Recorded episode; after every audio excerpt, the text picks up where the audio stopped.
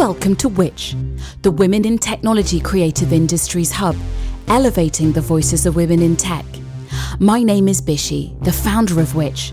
In this podcast, I'll be talking to a woman in tech about her work, journey, life, and process. In this episode, I'm talking to musician, composer, and cellist Abi Wade, exploring the relationship between the cello and technology. Please do like, review, and subscribe. We're a new podcast, and every bit of support helps.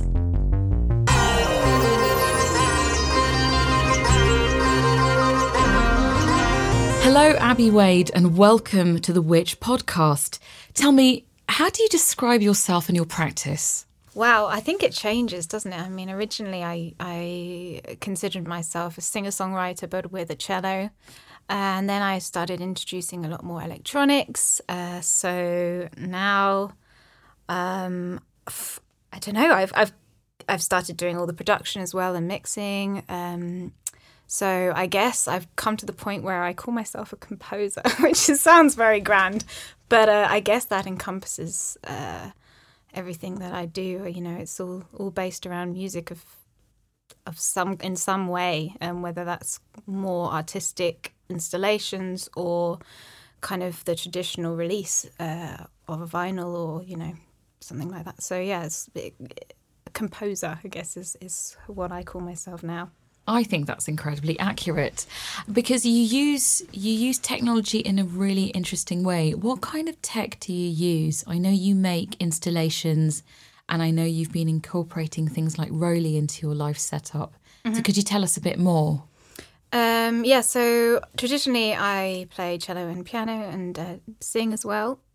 Um, and now I've brought on, I've got really interested in sampling, recording, location recordings, and um, I feel that it gives it a real uh, sense of place and space, which I really love. So integrating that into various um, machines, whether that's uh, the drum machines. I use a lot of samples in um, in my drum machine kind of loops, which I use the Elektron Rytm uh, or or Ableton drum kind of rack. I use both uh, depending on what the project kind of calls for. I also have the ROLIs, obviously, and um, I've been getting into Massive, the synth Massive, and also using uh, samplers on Logic and manipulating it through through their through their um, so with ROLI, I guess I need to explain ROLI. Yes. You play different you can play all the notes, but you can also change various parameters. So that that's great for me. I can link any kind of effect or filter and when I play a note, I just kind of move my finger up or down or harder or lighter and it will change the sound from uh, which feels quite organic and um, I don't know, really, I really love, I really love it for that. Um, the five D touch. The five D touch, yeah. So coming from playing the piano, it's a kind of hybrid, you know, somewhere between cello and piano, really, because the cello you get that movement constantly of you know your fingers have got to always be alive you know when you're playing even if it's just one note you're constantly slight vibrato or you know where your bow is on the on the string it's it's constantly changing, um, and the ROLI is a bit like that. You don't, unless you set it to be kind of on piano mode, it's got much more kind of expression in that, so you can continuously be adapting that note, even if you hold it for like the whole song. You know, you can adapt it. So I enjoy the kind of cross between the two um, with that expression of the ROLI. I also do use um, some synthesis. I've got MS20 and other Elektron gear as well. The Octatrack, I've done a few tracks with the uh, tracks with that. wow, what's an Octatrack? Octatrack is another of the Elektron gear. So they create various machines, and this one is a sampler. It's called a dynamic sampler or something. Um, it's their kind of branding, um, and it's got eight tracks, hence Octatrack. And you put in all you load everything in, so it hasn't got any sounds itself. So you load all of the samples in and you manipulate them using different trig- triggers. They're kind of like it's quite complicated. so you you can it's a sequencer, and then on each trig of the sequencer, you can change whatever parameter. There's loads of LFOs, effects that you can run it through. Um, and I find it's got a really lovely sound to it. Um, and if you're bringing in lots of different samples, sometimes just putting them all through the same machine really pulls it all in together. So I really like that about the Octatrack. Um, I don't use it all the time, but again, like if if the project's right, then I'll use it for that. Um, yeah, oh, I don't know other other gear I've got in my studio. Um, I've got the Analog Four. Yeah, which again is one of the Elektron gears. It's the synthesizer. It's quite a broad it's got a broad spectrum, so you can do bass sounds, you can do ARP, you can do synthesis, and it has a lot of presets that you can load up and then adapt, um, which is quite fun. You can also run external gear through it and manipulate it with the LFOs, and there's a couple of um, effects slots in, the, in that unit as well. How did you find your way into this technological setup? Uh, I think I was doing singer songwriter stuff and I was loving experimenting with that. Um, so I play the cello quite experimentally. I use beaters and doorknobs and all sorts of stuff to kind of expand that sound. It's very it's, it's got a great it's got a great body like literally has the body to project sound so if you're hitting it you can kind of feel it and um, it's almost like a drum, so it's it's quite it's an expressive instrument, and um, so starting from that, and then wanting to really look at those smaller sounds and amplify them, I think that started my quest into technology. I wanted a way to to be able to uh, express those smaller sounds within my setup where otherwise they would get lost. And so it started from the amplification really, and then it just grew from there uh, with you know the love of delay and reverb and wow, like just those two things you can do so much with. Um, yeah, so I think I was definitely initially a little bit timid around around technology and then, oh i can relate to that and then i realized just like the opportunities that it would give me and um, so i i just went I just went, fuck it, let's do this. Let's just like, let's buy the gear, let's go on YouTube and watch tutorials. And, uh, you know, you can get so far. Um, so definitely not being, not being afraid of it and taking those steps. Yeah think that answers my your question. I'm not sure. yeah, well, it's a little bit of a hybrid of Arthur Russell and Charlotte Moorman. Um, yeah, I think that's what I mean. Although it's very, very different. There's that performance element to it. I mean, you're not like you know, you don't have uh, TV sets as a, a, as a cello, which was actually my favorite thing ever. it was awesome. Yeah. yeah, yeah, yeah. but it's it's definitely taking the, the the the cello in a really bold direction. Could you? How would you describe influences? Who who are your who are your musical influences? Oh, um, Laurie Anderson was a big influence. Um, remember like the first time I heard about her, just being blown away. Um, um, I'm trying to think of ones. I was influenced by a lot of classical music as well. Like uh, I absolutely love Chopin. His nocturnes just blow me away. Still to this day, um, and Erik yeah. Satie. I was in love with that, and I think that's what made me go on to do music and art at university. Um, and then going there, I started to discover more of the avant garde kind of um, artists. And yeah, I'm sure there's loads of people, but yes, Arthur Russell, um, definitely a massive influence to me. Um, and more recently, Hildur, who did the Joker soundtrack. I'm hugely inspired by what she's doing. Yeah. I absolutely love her. Julia Kent, another cellist, just stunning. Um, so yeah, I, I don't know, so many, so yeah. many. I'm so I can't I can't pull them all out of the ether right now. But yeah, I uh, I, I there's so many people to draw from. But yeah, those are definitely some of the, some of my influences. I completely understand that. I think, like, I mean, not that this is going to happen anytime soon, but it would be hell to go on Desert Island Discs and only pick eight songs. Mm, no, I don't think I like, what- like just the thought of it. Not that I'm close to it, but just the thought of it stresses me out because yeah, because of the way you process music, you know, I've DJ'd so many different styles, Mm-hmm. I've made so many different styles, I've collaborated with so many different kinds of musicians. Mm. It's like, where the fuck do you start? You know?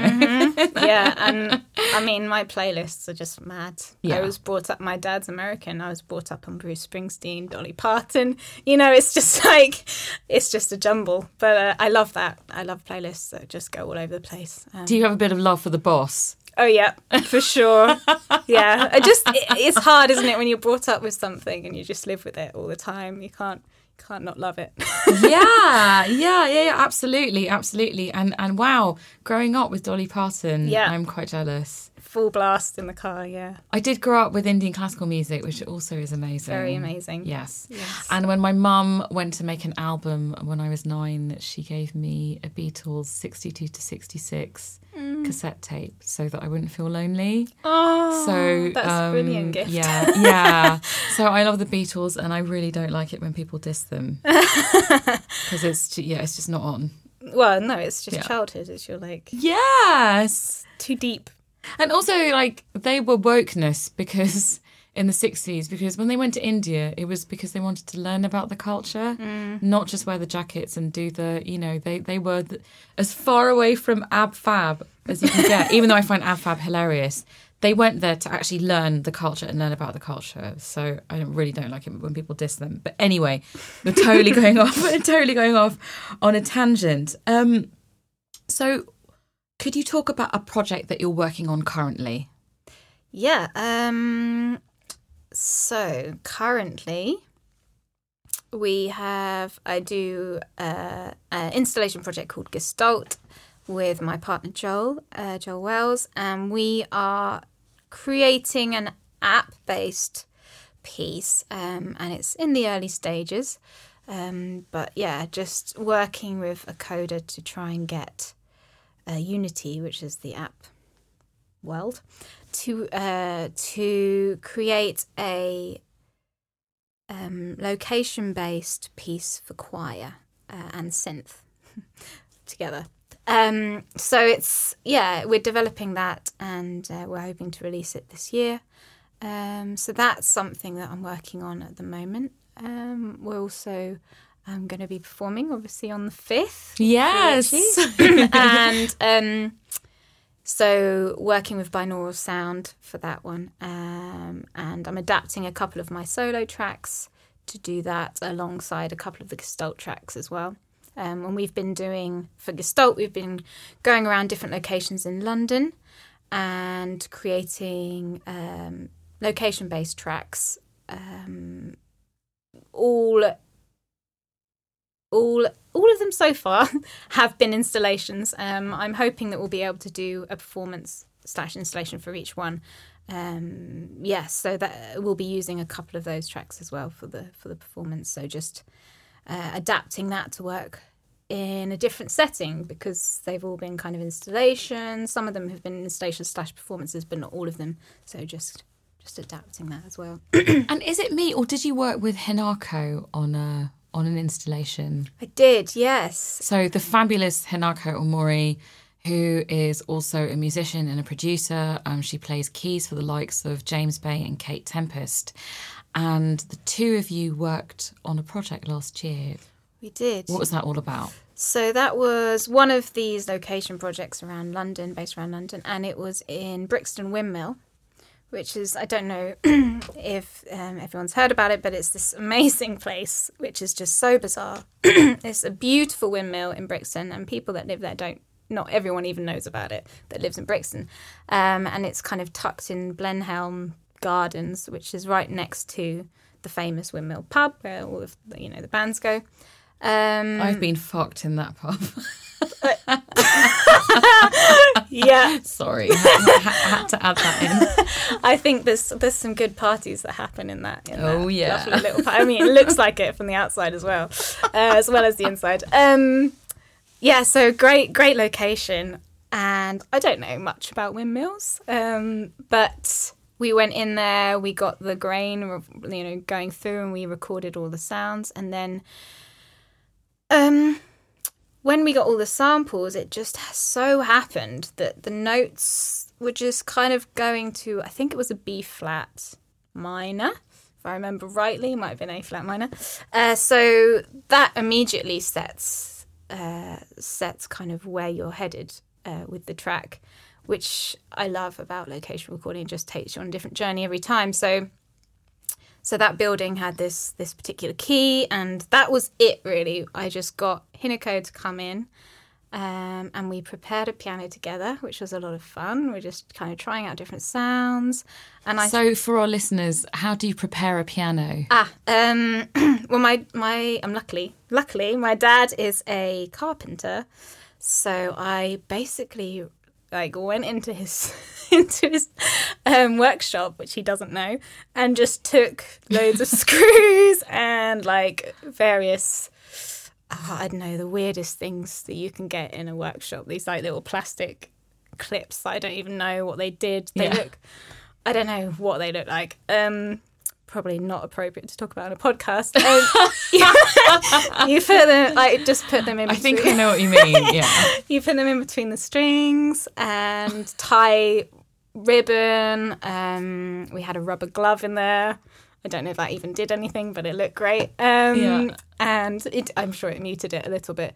Uh, what was my favourite ones? I think kind of the clips were great because you got a little rattle on the edge. You'd get the kind of pluck and then the rattle of the string afterwards. You clip it around the string within the body of the piano. Um, I love doing prepared piano. I feel like there's something so you never get it the same each time.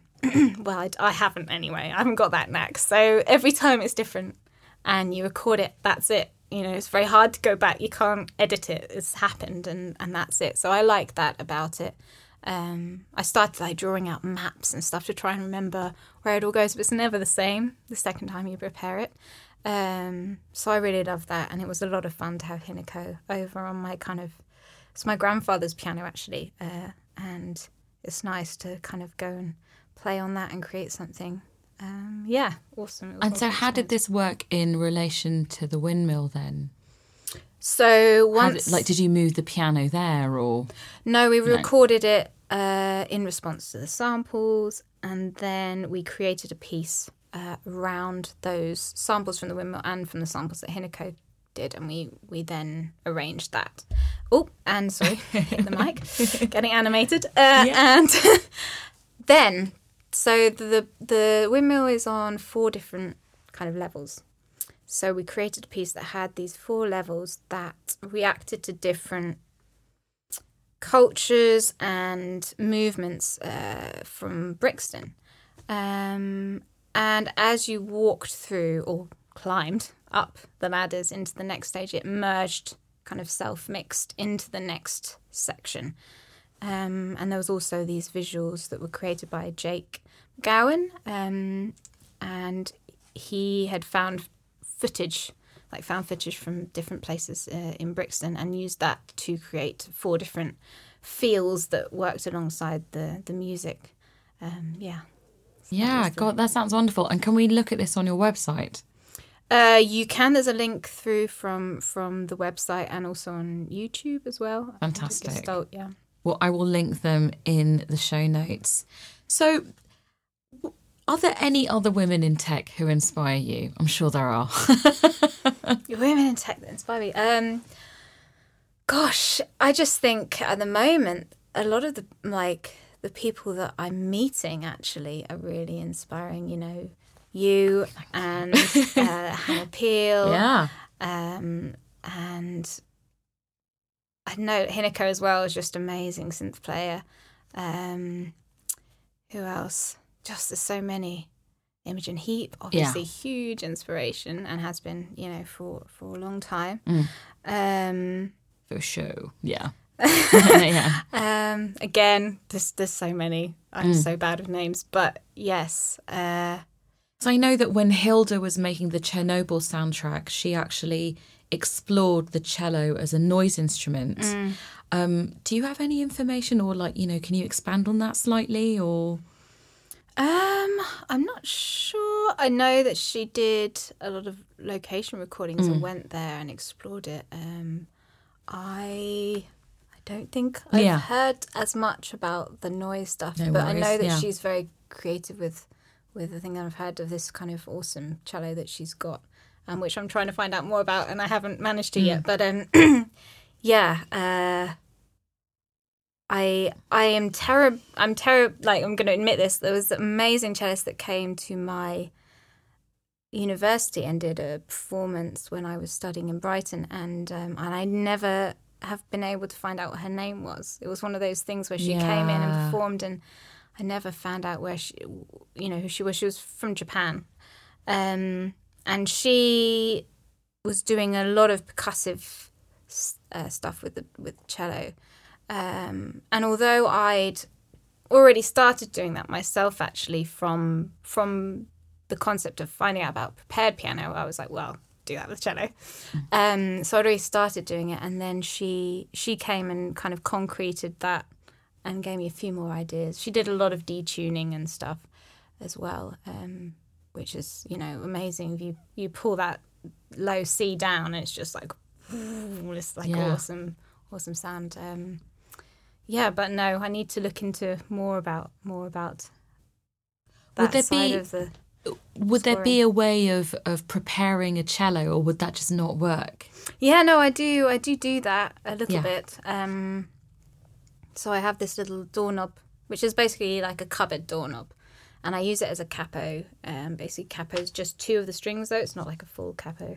Uh, so I use that and slide that up and down. Um, and I guess using beaters and stuff is a way of preparing it because mutes, I guess, and tying stuff around. I've, I've experimented with various things. Um, I also I also love to play the cello uh, very lightly, so you get a lot of those bow harmonics, which you know sounds like a normal harmonic, but you're just playing it really lightly with the bow, and you get this kind of ethereal sound and exploring distortion and stuff as well. It's a lot of fun. Yeah, I think I think that it's definitely come from that though, that kind of prepared piano, and then doing it with the cello, and then coming back to the prepared piano again, um, more like in the recent years. Um, I love to explore sounds in that way, definitely. What was the first piece of technology that really had an impact on you? And this can be as basic as parents' hi fi or a cassette recorder or, you know, or a really shitty synth that might, you know, like a, like a shitty children's synth. I'm trying to think what my Because those are all things that really affected me. yeah those those early. Yeah. I think my uncle gave me a Casio keyboard when I was really young. I didn't even really know what it was, and um, it had those kind of those green buttons and you could put like random beats on and stuff. And i remember thinking that this was just a whole nother world because i went to classical piano lessons and i'd never touched a keyboard before. So um, that was that was pretty pretty crazy i remember getting that and uh, i was never really that interested into in game boys and stuff my brothers had a game boy and uh, i didn't have that competitive urge to to win the games, I think. So I didn't really bother with that so much. So this kind of Casio keyboard was probably my kind of Game Boy in a way because I just loved it. Um, yeah, I guess I guess that's the first one, and also cassette player. Yeah. A recorder. I remember getting a cassette recorder. What what did you record? Oh, I just I don't know. I just uh, just conversations. I must have been really annoying thinking back on it. Just uh, and I lived in the countryside, so I would go out and record things, um, and also like myself. I was at that time I was playing guitar, so I would record guitar parts and the radio and oh, I don't know everything, anything that I thought oh that that sounds like it could be useful. I just record it, and I want to listen back to that. Yeah. I would tape things off the radio as well. I Oh, would yeah. I, I I would tape songs off the top 40 Mm-hmm. um, also my my mum and i used to make radio shows together so hey that obviously had an effect yeah yeah and and we would make up songs together we'd we'd yeah it was Amazing. Yeah, I guess I guess that all has an effect. Um, and I think I even had a Barbie tape play, even though I wasn't the biggest Barbie Yeah. person. I, wasn't the remember biggest. those. Yeah, The pink, like, yeah, I do. I think I remember those Barbie. I know. But yeah, thank thanks for the gender stereotyping, guys. It's really yeah, it's it's re- it's really helped us all. Um, could you explain to our listeners what a ROLI is? How many words have I got? Um, ROLI. It's a squishy keyboard. So yeah, it's it feels quite sexy. It's quite squishy. it's got this rubber texture to it, and um, which is a bit like a like a the, like a wetsuit. It's kind of made out of that. yeah, kind of neo, yeah, neoprene or whatever. Yeah. But it's uh, it's more rubbery than that. Even I think. Um, and yeah, it's like a gel. It feels like a gel Yeah. underneath. I have seen someone rip it apart, and it's yeah, some kind of weird uh, gel underneath that responds to the pressure um, of your touch and also the strike. Uh, you can have a completely different kind of set of parameters for that, and um, you, so your X, Y, and Z, I guess, as well. So if you go up and down, you can slide from one note pitch wise to the other, or whatever parameter you want to uh, map to that. Also up and down. So if you were to hold your finger at the bottom of a piano note and then slide it all the way up to the top of the piano note, um, so away from you, you can have a completely different parameter on that as well. Um, and then they have their whole, like they have a whole bunch of uh, other um, devices that you can connect to it via these magnets Yes. Yeah. basically. Uh, and you can also go Bluetooth, which I love. Yeah. Um, I'm really loving Bluetooth. I fucking hate wires. Right. Yeah. because you often I've seen in pictures on your Instagram, you connect four or five of them together. I do, yes. And what kind of an effect does this create? Is it, it like is this just so you can go up the range of a keyboard easier? Uh, yeah, uh, it's it's for that. I also have a couple of sounds on there, so I separate my keyboard. It's one keyboard, and it's uh, shows up as one keyboard in Ableton. But I have the lower octave and a bit as my bass, and then I have a kind of piano-y synth above that. Um, and initially, I only had f- two, and I was having to just jump through octaves so much, so I I, I got another one. Um, Yeah. So now I've got three, and also I have a cello. I have like the interface. I have all this gear, and I just love that I can break it up into three Yeah. and put it in a backpack. Yeah. And from carrying weighted keyboards around, it's just heaven, Sure. absolute heaven to do that. Um, and yeah, and I get all this kind of new expressive stuff to work out. It's not.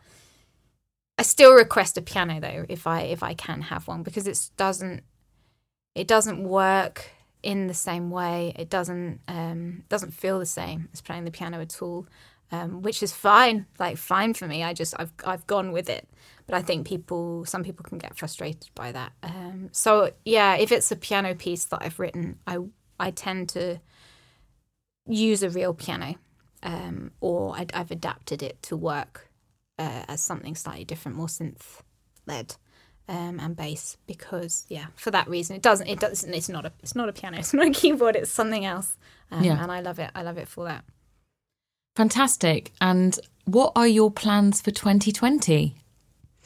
create and write and I'm reading a lot about the environment I'm really passionate about you know what's happening at the moment um, to our to our environment and our world and I just want people to wake up to that uh, so I'm working on that project for that at the moment and it's quite a big thing for me so I've been reading up a lot on on the impacts, you know, uh, and the various things, and just how that all in- interlinks, and it's just so, you know, so complex. Um, and yeah, so that's my life at the moment. In the evenings, is reading books on on environment. Um, uh, there's an amazing book called The End of Ice that I'm reading at the moment. I would hugely recommend it Yeah. to anyone uh, because not only is it about the environment, it's just about these amazing journeys that this guy makes, and um, yeah, it's an awesome, awesome book, and it's you can read it as well. It's not like too dry. Yeah. because some of some of them are, are pretty just facts, and that's quite intense. Um, but this book is just it's just about the beauty of the world, and and I think it makes it in some ways just all the more heartbreaking. But Yeah. but it's definitely it's not it's not a really depressing book either. So I would definitely recommend recommend it. Um, Fantastic. The End of Ice. And who is that by? uh, Jamal, I'd have to look it up. I can't remember the the the author. I'm so bad with names, but I will um I will tell you, and we can pop it in the link. Fantastic. Yes, I'll link that in the show notes. So, Abi Wade, thank you so much for coming on the WITCiH podcast. Thank you for having me. Yay. Thank you so much, Abi Wade, for being my guest on this episode. And thank you all for tuning in and subscribing. Thanks to The Rattle for all of their technical support on this podcast. You can find out more about WITCiH at Instagram, Facebook, and Twitter.com forward slash WITCiH. You can go to witcih.com to find out news and updates and to sign up to our monthly newsletter. Until next time, thanks and goodbye.